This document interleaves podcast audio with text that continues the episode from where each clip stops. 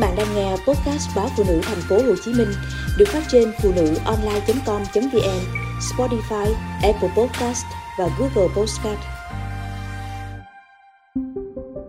Tranh cãi về di chúc sống Di chúc sống là văn bản pháp luật được công nhận tại nhiều quốc gia. Trong đó, mỗi người sẽ ghi rõ nguyện vọng về chăm sóc y tế và cách được chết nếu rơi vào trường hợp thập tử nhất sinh, không thể đưa ra quyết định. Bắt đầu từ năm 2023, các bệnh viện trên khắp thành phố Thâm Quyến, tỉnh Quảng Đông, Trung Quốc sẽ phải tôn trọng nguyện vọng của bệnh nhân trong việc thực hiện điều trị y tế cuối đời. Vào cuối tháng 6, thành phố này trở thành nơi đầu tiên ở Trung Quốc đưa ra di chúc sống vào luật pháp địa phương. Theo quy định được chính quyền thông Quyến thông qua, di chúc sống là văn bản có pháp lý, có nội dung giúp bệnh nhân xác nhận việc không muốn được điều trị chẳng hạn như đặt nội khí quản hoặc hồi sức tim phổi và nhân viên y tế phải tôn trọng quyết định đó. Mặc dù di chúc sống khá phổ biến ở phương Tây, nhưng những hướng dẫn do cá nhân tự quyết định về chăm sóc y tế và hỗ trợ sinh hoạt cuối đời mới chỉ bắt đầu xuất hiện ở Trung Quốc. Tracy Wang, Tổng thư ký Hiệp hội thúc đẩy di chúc sống tại Bắc Kinh cho biết, luật của thâm quyến là một bước tiến lớn vì nó bảo vệ ý chí của bệnh nhân và cũng giúp nhân viên y tế cung cấp dịch vụ chăm sóc tránh khỏi các tranh chấp tiềm ẩn. Động thái này nhanh chóng làm dấy lên cuộc tranh luận trên toàn quốc. Một số người tin rằng đó là một điều thật sự tuyệt vời vì nó thể hiện sự tôn trọng đối với sự lựa chọn của bệnh nhân, chứng tỏ chất lượng cuộc sống của nhiều người vượt trội hơn hẳn tuổi thọ nhưng nhiều người khác vẫn còn nghi ngờ về quyền hạn của di chúc sống. Họ cho rằng làm thế nào để chứng minh rằng di chúc được lập khi bệnh nhân còn tỉnh táo. Quy định mới này cần được chuẩn hóa hơn nữa để tránh những người xấu lợi dụng. Cái chết thường là một chủ đề cấm kỵ trong xã hội phương Đông. Mặc dù những người có niềm tin tôn giáo thường tìm hiểu về sự sống và cái chết khi còn trẻ, nhưng đó vẫn là một vấn đề ít được người Trung Quốc nghĩ đến hoặc nói đến. Liang, nhân viên văn phòng ở tỉnh Chiết Giang, có cha vừa qua đời vì ung thư vài năm trước, cho biết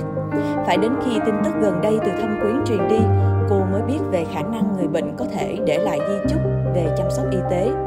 Giống như hầu hết người trưởng thành khác tại Trung Quốc, cô đã yêu cầu các bác sĩ cố gắng hết sức để cứu cha mình, mặc dù ông đang ở trong giai đoạn cuối của bệnh ung thư.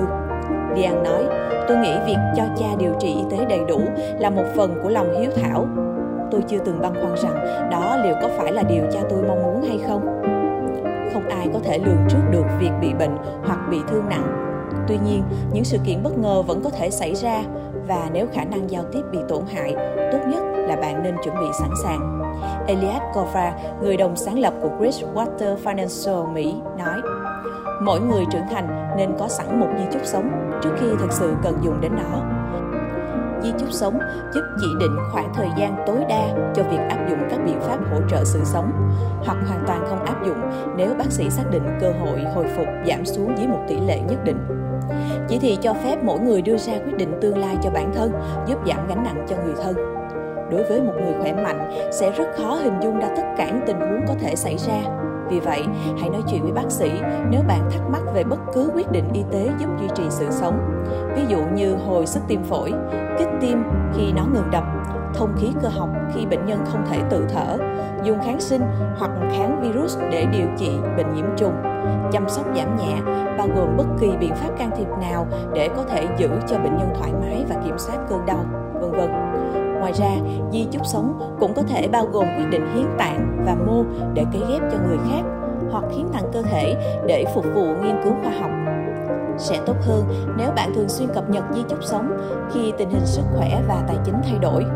Cuối cùng, gặp gỡ con cái đã trưởng thành hoặc các thành viên khác trong gia đình